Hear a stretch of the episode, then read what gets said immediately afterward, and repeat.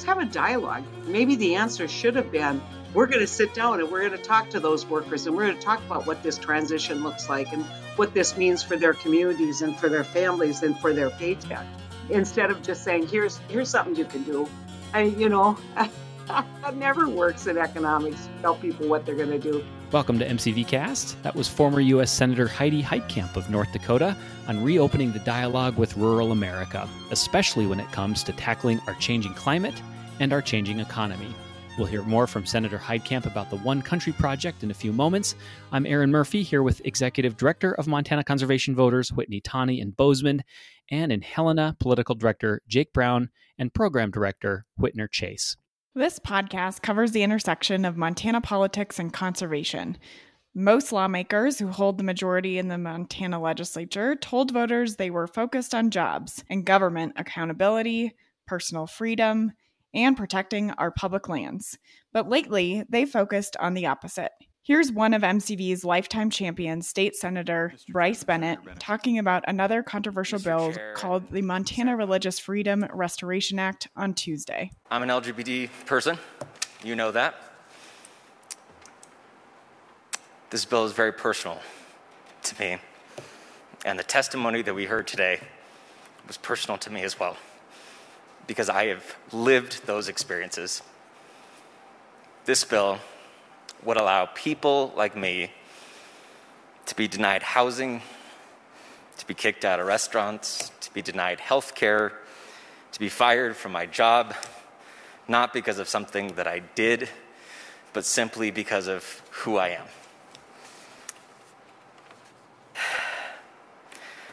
I want you to look me in the eyes and tell me why you deserve a life free of discrimination and people like me don't.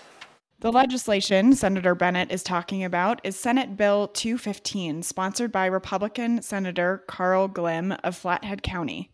Glimm claimed Bennett's examples of discrimination in the name of religious freedom wouldn't apply, but you decide whether his argument holds water. All this bill does is gives a an ability to use religion uh, in the court of law, and those those arguments that that you are, are referring to would have to then be be worked out in the court. In addition to this bill, Montana's Republican led legislature is also hard at work outlawing rights for transgender people, making it easier for people to carry concealed guns, limiting reproductive rights, and making it more difficult to develop renewable energy. Jake and Whitner are in the middle of all of it. Guys, what's keeping you busy? Murph, let's start with uh, renewable energy in House Bill 359. This is legislation from Republican Representative Larry Brewster of Billings it has to do with net metering, which is the ability for people and businesses that generate their own power from, say, rooftop solar panels to sell that surplus power back to the grid. House Bill 359 would drastically scale back this benefit to solar investment, reducing the payment to solar panel owners for the sale of their energy by 50 to 70%. This is a dangerous idea because it would essentially take money out of the hands of Montanans who have already spent thousands of dollars investing in renewable energy improvements for their homes or businesses. But there's a good piece of legislation we're asking Montanans to support. House Bill 387 also got a hearing this week. It comes from Democratic Representative Ed Stafman of Bozeman.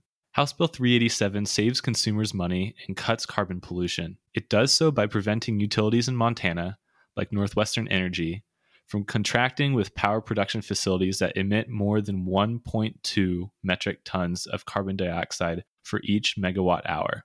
And of note, Northwestern Energy did not come in to oppose this bill. We support this bill because it's pro business, pro customer, and pro clean air. Here's MCV endorsed Representative Ed Stafman. So it's time to move into the 21st century. And more important, it's time to save our ratepayers a ton of money. I don't think there's a single tax break that this, uh, that, that this body, the legislature, can give to Montana taxpayers that will amount to the kind of money we, that ratepayers stand to save from this bill if Northwestern Energy is able to implement it. We've spent several weeks following House Bill 176, which would end same day voter registration in Montana. The legislation moves the registration deadline to Monday before Election Day, even though many Montanans register and vote up until the deadline of 8 p.m. on Election Day. This week, HB 176 got its first hearing in the Senate, and Montana's very new Secretary of State, Christi Jacobsen, took to right wing radio to defend the controversial bill. She blamed the need for this voter suppression legislation on the fallacy of voter inconvenience. It's to um, protect the people that want to vote in person on election day and so they don't have to stand in line for hours and hours and get you know give up and and decide that they they're not going to cast their vote because they're standing in line um, for hours on end. And we did see that. We had a lot of feedback from um, flathead county and from yellowstone county about lines and the people that had registered in advance and um, just it being a, a, you know, it's been discouraging for the voters. This week, Senator Steve Daines tweeted a picture of a frozen wind turbine. In the context of record breaking cold weather across much of the country, he wrote, quote, this is a perfect example of the need for reliable energy sources like natural gas and coal. If Senator Daines stuck to facts, he would have noted that the concern has nothing to do with wind turbines and everything to do with America's aging electrical infrastructure as it relates to climate related crises. In fact, Texas already relies mostly on natural gas for power and heat, but the equipment needed to do that is not designed to withstand such low temperatures. Montana Congressman Matt Rosendale also took to the airwaves this past week to gripe about President Biden's order to halt the Keystone XL pipeline. It's a real, real shame. We lost 200 jobs on day one. We're looking at losing up to $80 million on the first year lost tax revenue from the Keystone XL. And you guys know that's going through some of the most rural areas of the state over there, you know, by my ranch, right? Going right through Dawson County.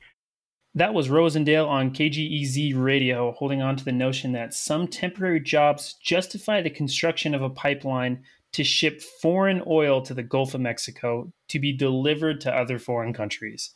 And here we should note that Matt Rosendale is still referring to his property near Glendive as a ranch.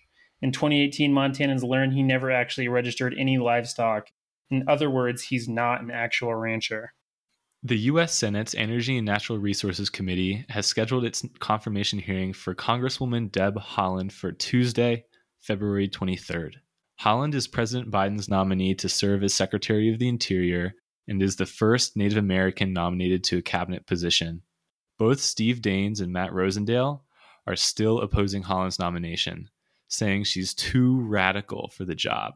This week, MCV joined nearly 500 other organizations and businesses around the country in expressing our strong support for Congresswoman Haaland's nomination to congressional leaders.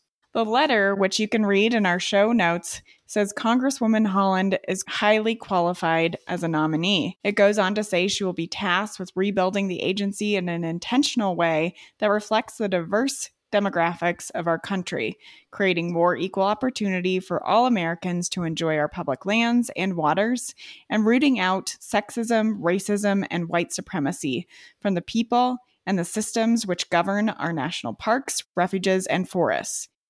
Here in Montana, nine members of the American Indian Caucus in the Montana legislature also weighed in. They wrote a letter to Daines and Rosendale saying their opposition is, quote, deeply offensive to all Native Americans and the generations of Indigenous people who have lived on the land and managed it sustainably for generations. This past week, the U.S. Interior Department repealed a controversial order by former Secretary David Bernhardt. The order required state governors or local jurisdictions to approve, in writing, of public land acquisitions made possible by the popular Land and Water Conservation Fund. MCV praised the decision because it will ultimately mean more access to more public land and water.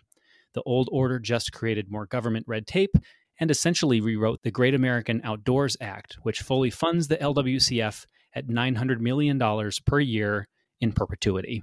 The U.S. Department of Agriculture is predicting a dramatic increase in farm income in 2021.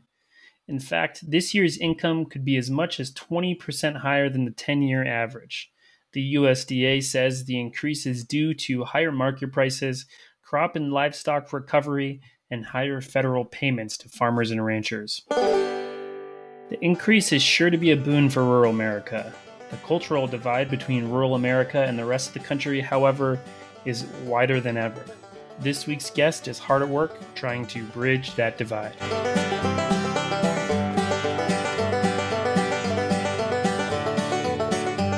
Senator Heidi Heitkamp served neighboring North Dakota in the United States Senate from 2013 to 2019, the first female senator ever elected from that state. Before her service in Washington, Senator Heitkamp was North Dakota's Attorney General, and she's the co founder of the One Country Project, whose mission is to reopen dialogue with rural communities, rebuilding trust and respect, and advancing an opportunity agenda for rural Americans. She joins us from her home in Mandan, North Dakota. Senator Heitkamp, good hearing from you again, and welcome to MCVcast. Thanks so much for having me on, Aaron. You bet. Let's start with the One Country Project, which you co founded with former Senator Joe Donnelly of Indiana. As fellow rural staters, we're curious to know what exactly One Project is doing, how, and why.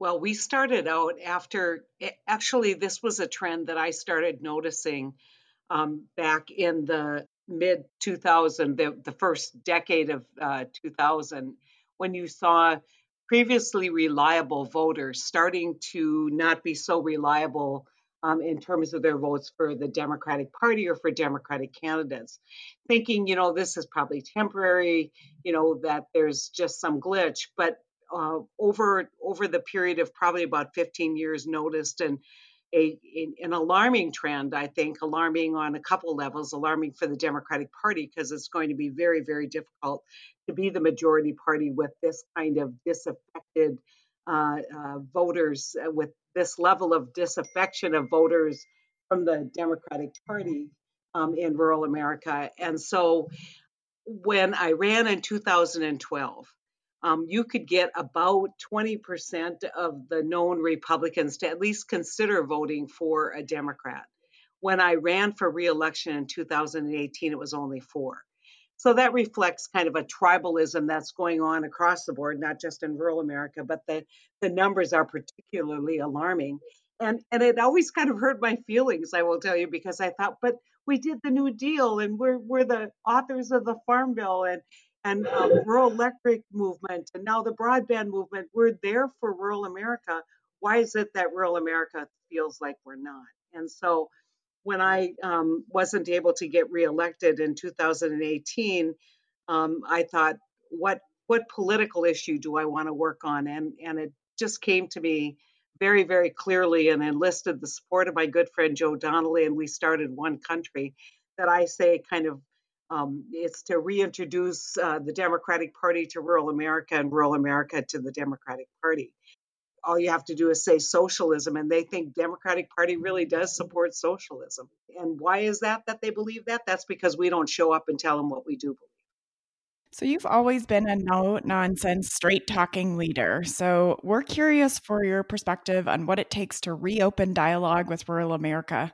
What's causing the disconnect between rural states and non rural states?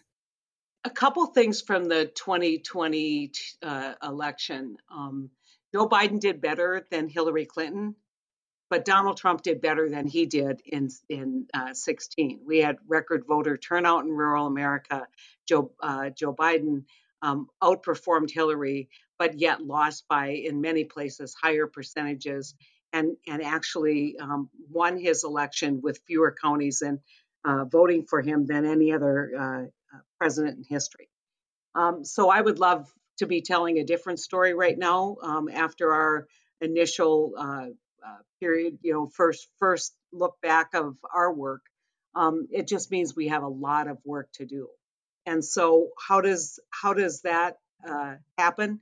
Number one, not set expectations too high. People always kind of roll their eyes. I said, I'm not telling you that the Democratic Party is going to become the majority party, but I'd love rural America once again to be 60 40, um, as opposed to in some places 20 80, 25 uh, 75.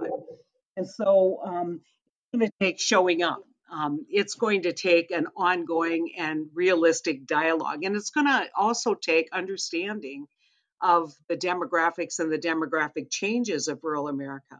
you know, my great hope is that um, where we've seen rural America and healthcare particularly decimated by the pandemic, we also have seen that people can work from home.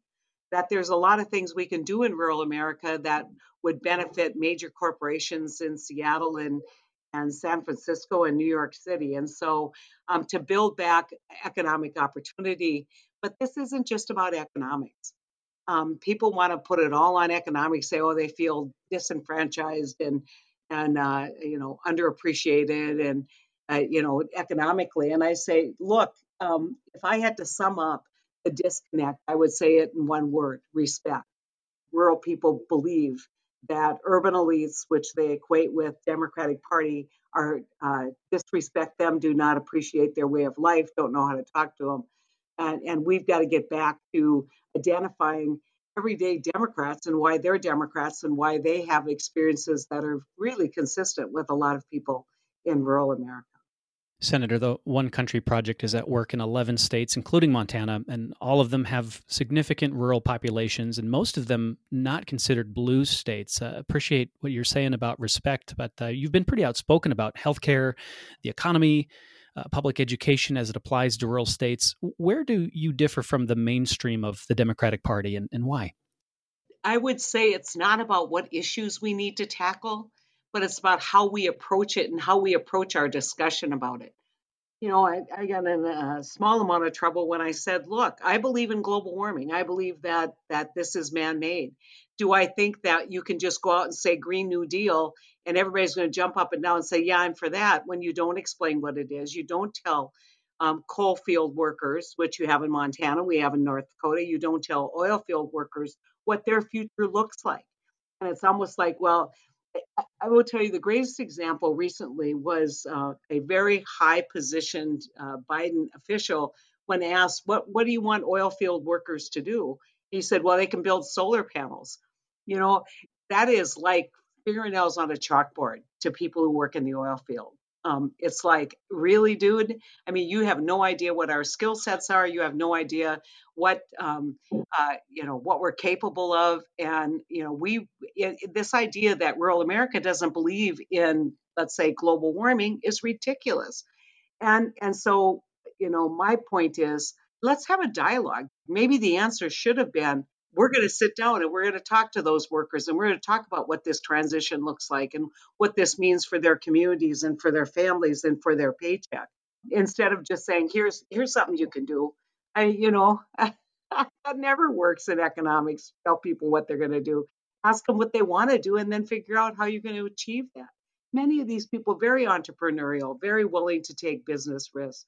How do we build an environment that allows them to do that uh, light manufacturing, many of them incredible welders, could could be part of that all important uh, resurgence in manufacturing supply chain. And and how do you get people to recognize those are opportunities that should be and will be available where they live? So so to me, this is about respect, but it's also, as you know, it's about culture. And and um, the the Republican Party will always use, you know, they're going to take away your guns I, I just think it's just, I mean, I, I always ask people so President Obama was president for eight years. How many of your guns were taken away? You know, and, and it's the Democratic Party plays into it by not responding in a way that tells people, look, it's not what we're doing, and advertise that in a big, bold way. Um, so I, I think I think that um, we're in we're in the process of some major demographic changes that has created a whole lot of unrest and unease among uh, a lot of people in this country and a lot of people in rural America. How uh, t- tell people where you're leading them. Don't just say, "Trust me, we've got the got the path set." You've said that folks in rural America feel like they're treading water economically and that the economy is not working for small towns and Main Street. What's the solution in your mind, and where do we go from here? I think the solution is diversification. You know, in North Dakota, we're so heavily dependent on commodities, whether it's oil, uh, electricity, or um, corn and soybeans, cattle. Um, you know, we can't build a future in our state and a future that will provide opportunity to innovative, creative, brilliant uh, North Dakotans who are who we graduate out of our institutions, whether it's high school or whether it's college. we've got to build opportunities for them to do things uh, that is uh, recognized and it is part of the new economy. Um, you know, it's interesting. This has been the mantra for uh, North Dakota politicians. And I'm sure the same is true for Montana politicians for generations, you know, diversification. Let's get serious about it. Let's let's find out why we haven't been successful in the past past quit doing what hasn't been successful and start moving forward with real plans. Um, Montana is, I think, a great example. People always say, well, you know, Jon Tester got reelected and you didn't. And I said, well, Tester is probably just a better politician than I am. Um, but, you know, um, it was pretty hard that the, the, case they were making against Jon was that he wasn't Montana. Man, you look at Jon, he, everything about him is Montana. Um, how he talks, how he walks, uh, you know, his common sense. But Montana is something North Dakota doesn't have. I always say, you know, Eastern Montana is not very different at all from Western North Dakota, and they both both the same. But Montana has a thriving and growing tourism business. They've they're they're using their natural resources to attract um, uh, uh, visitors to their state. That's value added. They're looking at what they can do to bring uh, high tech, and and you know, I think we need to do things regionally um, with Montana and South Dakota and Wyoming, all of all of the great upper Great Plains states that have really been decimated uh, economically, and figure out how we can work regionally. And that's why that's one of my big regrets of not getting reelected is I don't have a chance to work with Jon on on issues like this. But we'll keep plugging away from the backbench um, uh, and and work with one country to try and uh, illuminate a path forward for economic growth in rural America and diversification of opportunities, which will lead also to diversification in our politics. Senator, we'd be remiss not to talk about the news of the moment, which includes the impeachment trial of former President Trump and his acquittal. And curious for your thoughts and perspective as history looks back on his presidency uh, and as America looks toward the future. Well, I, I think it's interesting because everybody is focused on on the acquittal. Um, by that I mean they're focused on the not guilty vote. I chose instead to focus on one person to give me great optimism, and that's Lisa Murkowski. You know, you, you can say what you want about the other seven. Um, two are retiring, three just recently got reelected.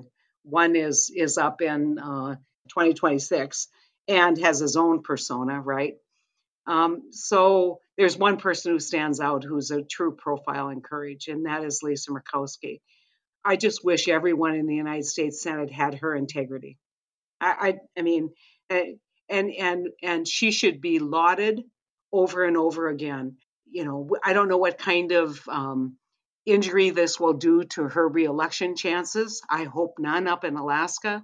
But when people see her courage, I hope it inspires courage in others.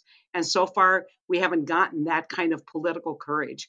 You know, it's amazing. I don't know why they want those jobs so bad that they're real, willing to let someone storm the Capitol and suffer no consequences so that they can get reelected to do even less for the country. I mean, it's pretty amazing, you know, when you think about it. You know, and and then you have to think what motivates them. It's got to all be ego. It can't be principle because anybody of any principle wouldn't have voted this way. Thank you for saying that. So, as a key voice in agriculture and looking through the lens of rural America, how do you think the conservation movement can better speak directly with people who make their living off the land as we face down climate change? I always say this about farmers don't tell them what you're going to do to them, tell them what you're going to do with them. And I've been with farmers who are doing conservation and have become absolute disciples of the work that's being done in conservation and and the relationships that they've forged, but also economically what that's meant for their operation. And so um, I'm also, as you know, involved in a project that I'm really proud of, um, the bipartisan policy uh, uh, group. The center has initiated a, a, a project task force to study um, climate and forestry and agriculture. And a lot of that is going to talk about sustainability. And I think you're going to see a lot of great ideas coming out about conservation, about what we can do to help um, preserve our water quality, what we can do to uh, reduce the use of water, especially in the West, by using better soil practices. And so I'm very, very excited about it. And I think this is where the rubber is going to meet the road for that intersection. And I think conservation in North Dakota and agriculture got off to a bad start because there wasn't that level of communication. And and people feel like things are being done to them not with them. And so I think there's a real opportunity with the next generation of farmers and ranchers to talk about what what what does that look like and how can we work together? And you know I will say this uh, farmers he, he, this is again about respect you know when they're told well you're wrecking the land and you're not doing this and doing that. They've been taking care of this land for generations. Yeah you know is it always perfect? No. But but to, to assume that they purposely want to hurt the, the land and the, the place that they live is is is a non-starter when you start there. And so again it's about approach language and then don't come empty handed this got to be a win-win win for conservation which also is a win for sustainability a win for climate and and a win for the for the people who own the land. So it, it's interesting. I am a, a voracious uh, property rights believer. Um, I, I, once got in a debate about um, uh, production of natural gas um, and and i was listening to this debate and finally i just looked at my uh, people who were opposing my position. I said, You do know that the government doesn't own those minerals in this country. This isn't Canada where the crown owns the minerals, and can make the decision. I said, Those minerals are owned by people. And, and so they get to decide what they're doing with their property. And, and so I think if we approach all of these issues from the, the way of respect that this is their property, and we are asking them to do something different with them with with their property. And and how do you persuade them? How do you get them to kind of move forward? And i think we can we can achieve great result if we approach it with respect for private property rights anything you'd like to add senator? Um, i think we didn't get in this hole as democrats in one cycle. We're not going to get out in a cycle. But but we absolutely have to prioritize this dialogue as a major initiative within the Democratic Party and, and honestly within public policy making in Washington. And I have great hope. I have great hope that Joe Biden is going to do that. I, I saw a pretty robust um, outreach during the campaign. I know there's a lot of talk now. Um, I'm, I'm, I'm seriously happy about uh, the outreach and the immediate um, dialogue with Indigenous people. He's going to do a, um, a major event with Native leaders in March. That is exciting to have the president himself engaged in that. And the president himself needs to be engaged in rural America. Heidi Heitkamp is a former U.S. Senator for North Dakota and the co founder of the One Country Project. Find One Country online at onecountryproject.org and on Facebook and Twitter. Senator Heitkamp, thanks for your time with us today. You bet. You guys take care.